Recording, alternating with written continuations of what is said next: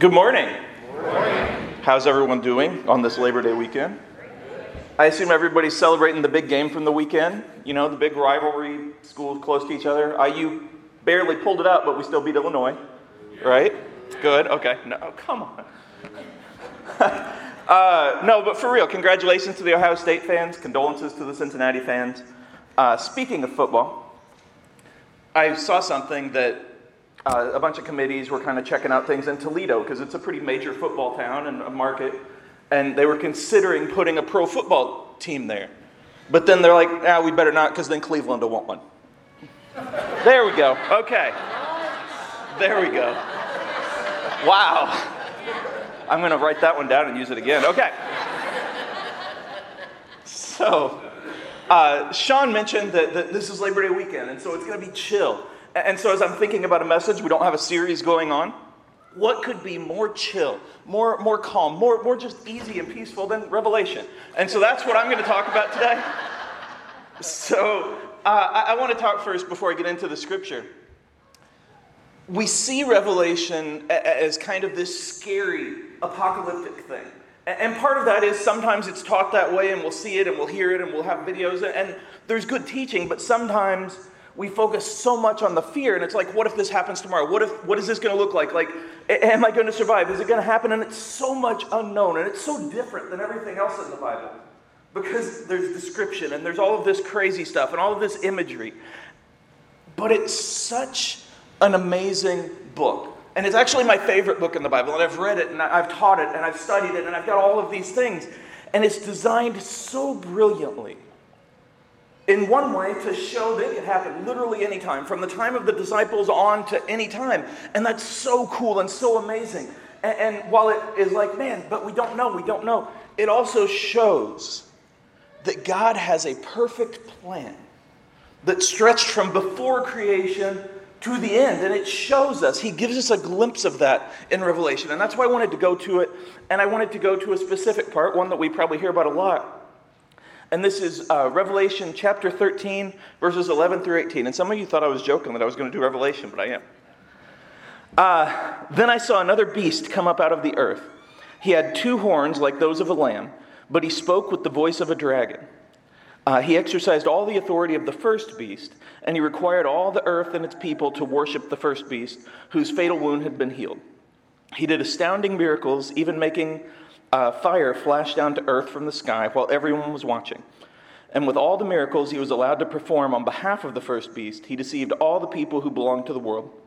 He ordered the people to make a great statue of the first beast, who was fatally wounded and then came back to life. He was then permitted to give life to the statue so that it could speak.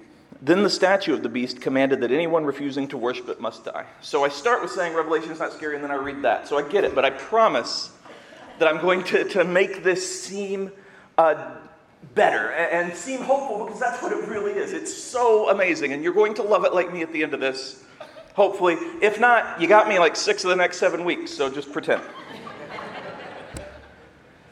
In this section, it talks about the beast and the second beast.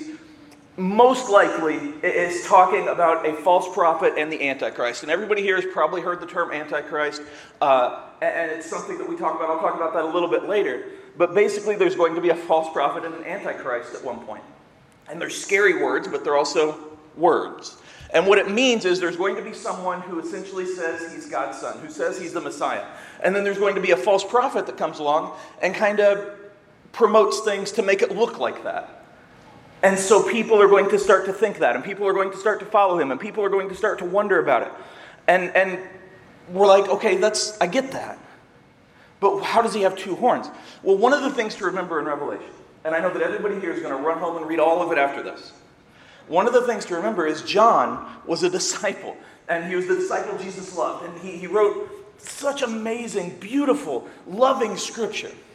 He was essentially taken out of time, from his time with no plumbing and no electricity and no college football and no anything, all the way to whenever this happens. And so anything that we take for granted, he's going to see amazingly. Imagine if one of the disciples, John specifically, saw like an airplane in the sky, or saw someone with Bluetooth ear sets, headpieces, whatever it's called, or something. Like, there's so many things that could be horns. It could also be symbolic. It could mean authority in religion and in politics. It could mean all kinds of things. But that's the first thing about Revelation, is John is just doing his best to describe things that he has no idea what he's seeing. But he trusts Jesus, and his focus is on Jesus, and his focus is on the victory, and his focus is on love, and his focus is on hope. And so he's trying, and he's a man out of time, and he's putting it all into words. And we see that the world is led to worship this. And I think we're like, well, how could they do that? Like, how can Christians or how can Jewish people or how can whoever turn from God? A long time ago, right after God sent Moses and Aaron, we talked about that, to do 10 plagues and lead Israel out of slavery, and then lead them into the desert. And he's done all these miracles. He parted the Red Sea. He brought manna from heaven. And then like 5 minutes pass and they start worshiping a golden calf. So often throughout history, people who know better on their own join with other people and start to look at the wrong stuff, and they start to worship the wrong people, and they start to worship people instead of God. And it's because we want answers, and we want somebody to tell us what we want to hear, and we want someone to just give us peace. And so with this, and I'm going to say the rapture a little bit. So there are different theories on the rapture. I'm just going to tell you mine rather than go through all of these.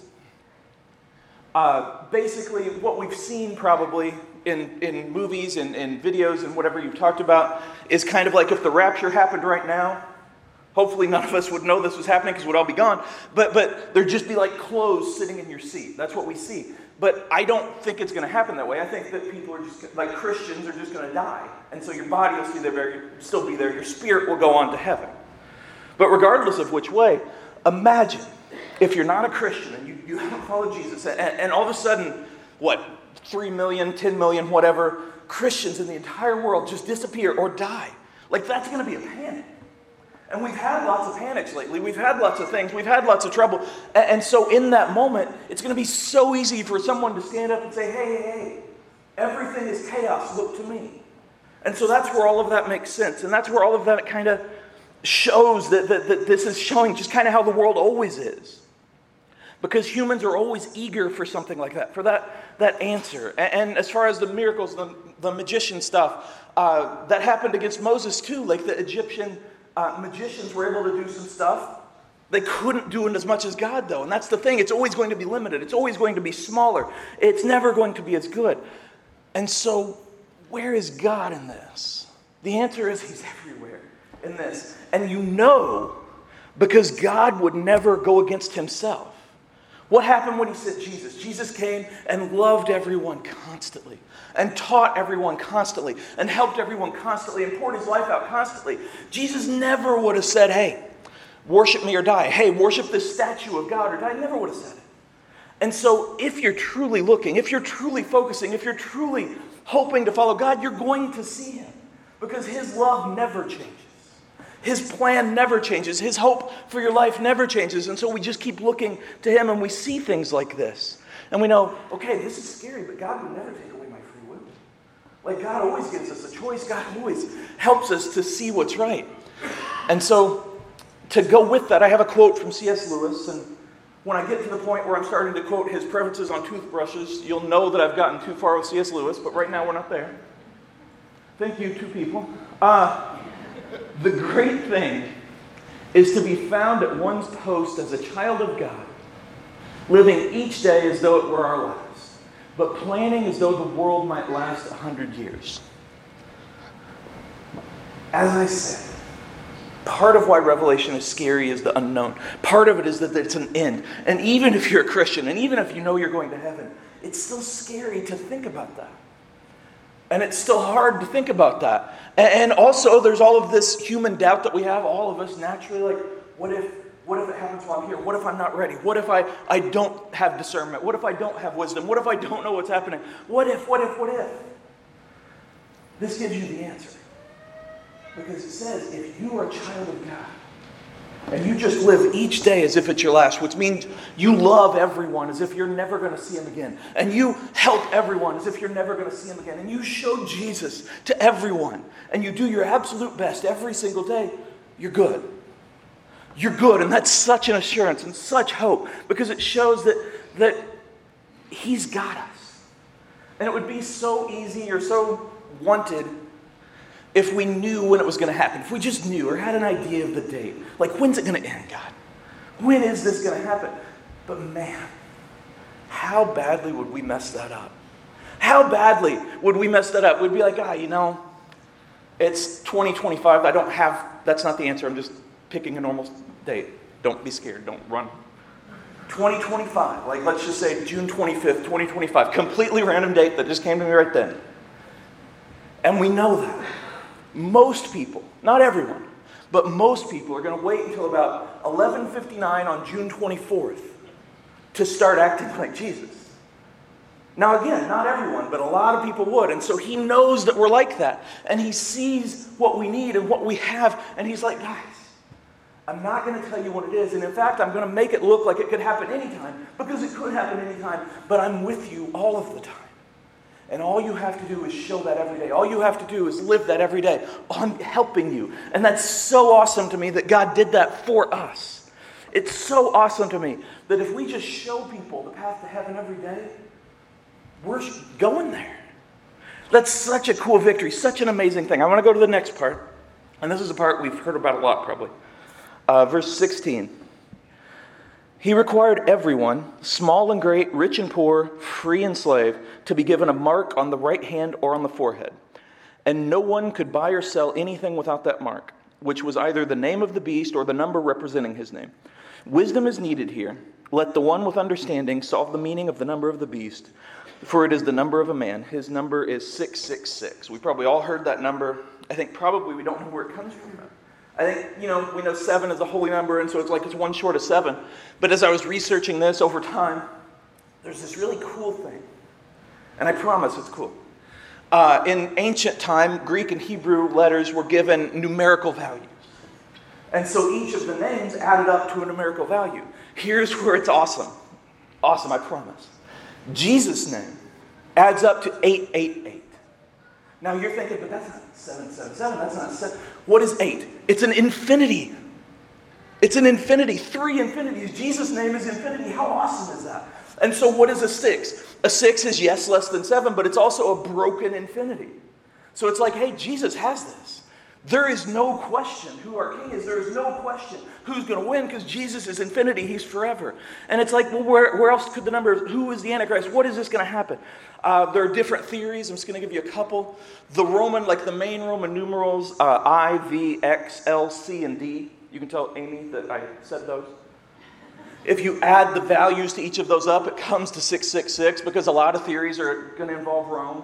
And Rome's pretty important throughout Jesus' time too. Another one is if you take the numbers 1 through 36 and you add each number to each number and keep going, it also adds up to that. I think, I haven't checked it, but I'm sure that that's right. Okay. So, math jokes don't work. That's fine. Or it could be somebody's name that adds up to that or whatever. It's the thing that we do that's messed up. Is what we do is when we hear Antichrist, when we see 666, we just apply it to somebody we don't like. To a political leader or a religious leader or a celebrity or something. It's like, that is going to be Antichrist. No, it isn't. Because it's not just going to be somebody we don't like. It's not just going to be whoever's there politically. It's not just going to be anything of that. It's going to be somebody who fills some of the prophecies. Probably somebody from Rome or from the Middle East, somewhere over there. Probably somebody, honestly, we put evil on it because it becomes evil. Probably somebody who starts out with the best of intentions. Probably somebody who thinks they're doing what's right and bringing the world together and then slowly gets corrupted over time and then boom.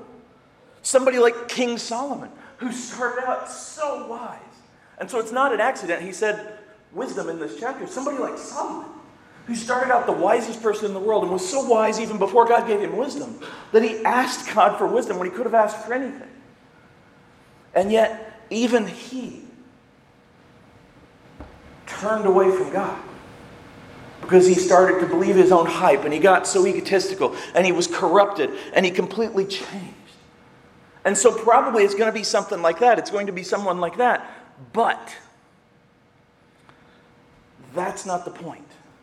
Because at one point, the disciples, and after the disciples, if you go historically, they were positive. Everything fit for Nero, Emperor Nero.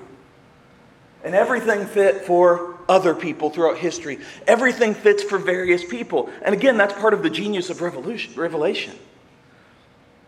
But it also means that we get this wrong. And by that I mean, the focus is not on who it is, but on who Jesus is. And the focus is on God has this. And so trust only Jesus. Don't trust only in political figures. Don't trust only in political parties or news networks or people who say what you want to hear or whatever. Trust in Jesus. Focus in Jesus. Build your life around Jesus. And you're okay. But that's so hard because there's so many golden calves all the time. And there's not going to be any shortage going forward. But again, as scary as this sounds, this is God's ultimate victory. And it's all done for us. It's all done to show us that He has a perfect plan, not just for our lives, but for everyone's life. And so now we're going to get into the mark a little bit, which we've heard about and is probably scary. In Greek, as you know, it's sharagma, right? And so it usually isn't applied to people. It says it's going to be on the right hand or the forehead. I'm so glad I picked the right hand. That shows how kind of unoriginal evil is. Because just a few chapters earlier in chapter 7 of Revelation, God talks about putting His mark of the belief on His believers in the right and the forehead. And it shows that while evil may be able to do a lot of stuff, and while evil may be able to trick, and while evil may be able to do this or that, it can never actually create. It can never actually match God. And sometimes we put the devil on his level. He's not on his level. God is omnipotent and omniscient and all-loving and all-knowing and all-powerful and everything. And so the mark is probably where a lot of the fear of Revelation comes from, of the end times. And we kind of look at it and we think about it and we look at everything in the world and it's like, man, this is almost like a no-win scenario. It's going to be tricky, and I don't know what to do. What should I apply for this credit card? Should I accept this check from Rob? Like, should I do this? Should I do that? Like, what am I supposed to do? And again, we look at it as if it's going to be a trick, as if it's a no-win scenario. So, I have a quote from another famous leader of our time,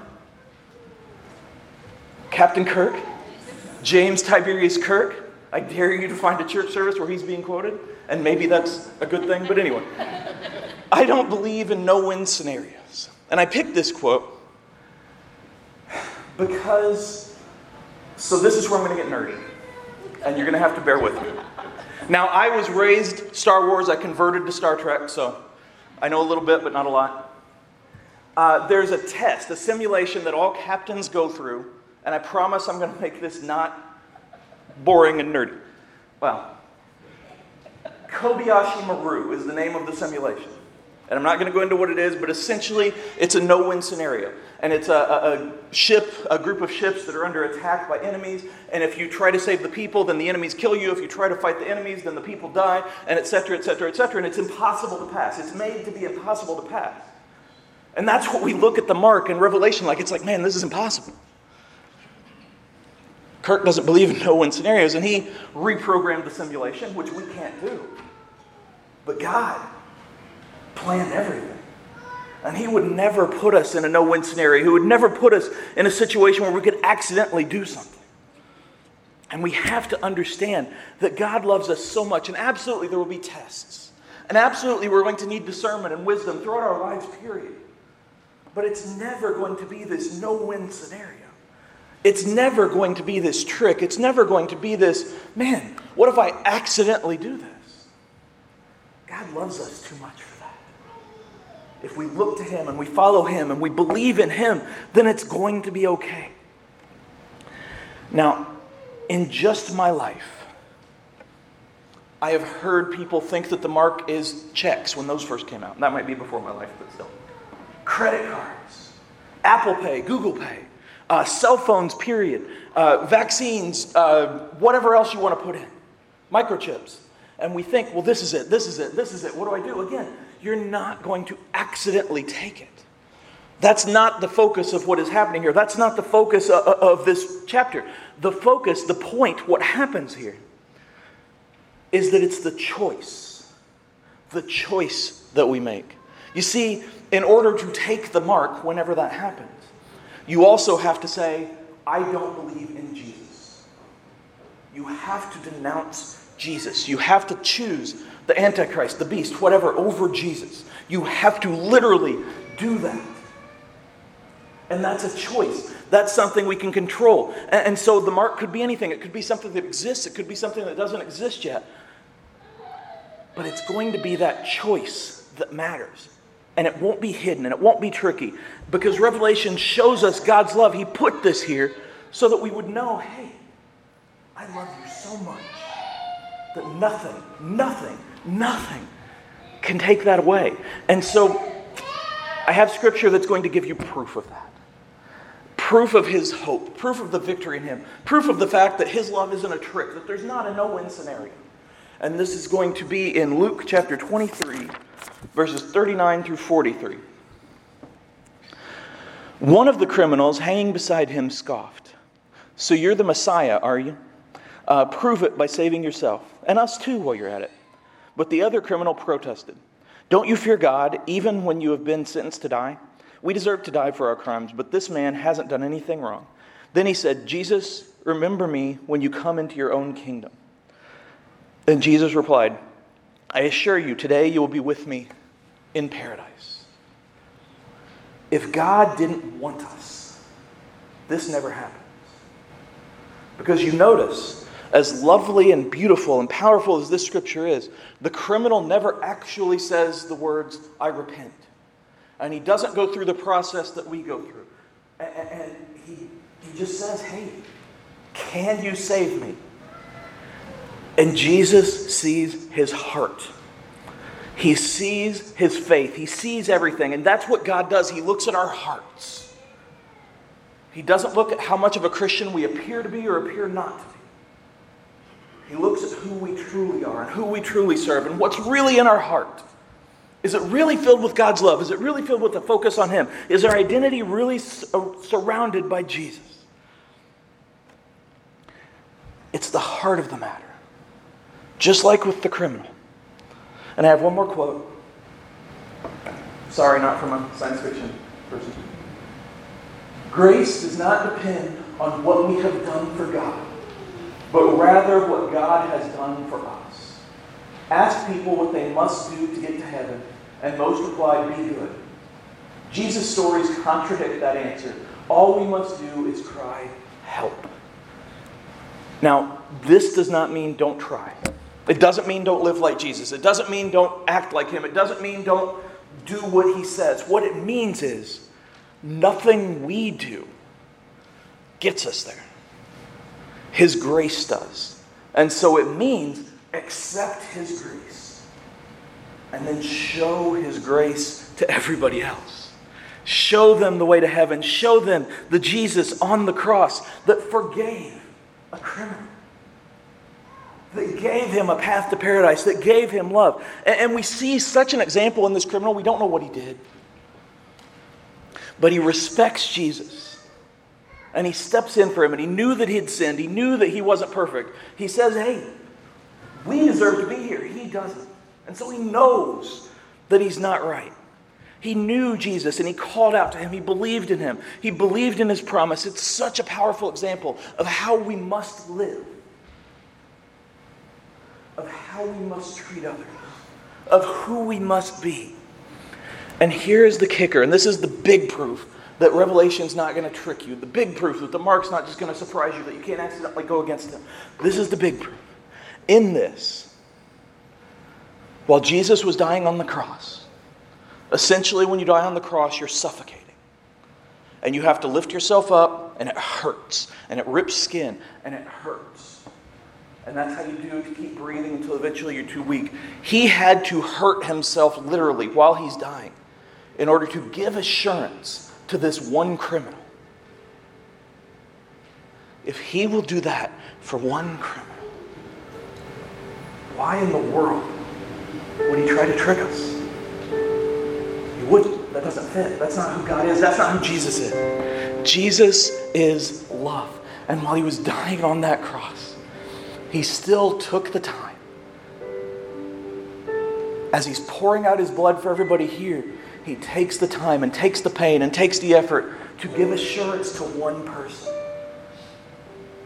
That's so amazing, and that is grace, and that is powerful. That is who he is. So instead of focusing on how bad the world gets, instead of focusing on how hard life can be, instead of focusing on fear, focus on that grace, on Jesus, on being like him, on living like him, on showing love like him, on showing grace like him, on being who he's called you to be. And Revelation tells us it works out. It works out. It may get scary for a while, it may get hard for a while, but man, it works out. Because God always wins. And he is perfect. And he is eternal. And Jesus' love is the same. And so instead of fearing what may come, live in hope and live in assurance that if your heart is filled with Jesus, you're good. And help others to feel that same assurance. Because just like I just said, nothing you do can get you there. There is an asterisk. Because what you do, how you talk, how you live, who you are, can help others see that Jesus and follow him and get away from whatever they're doing and find the hope and the victory and the power of God's love. That's all I got.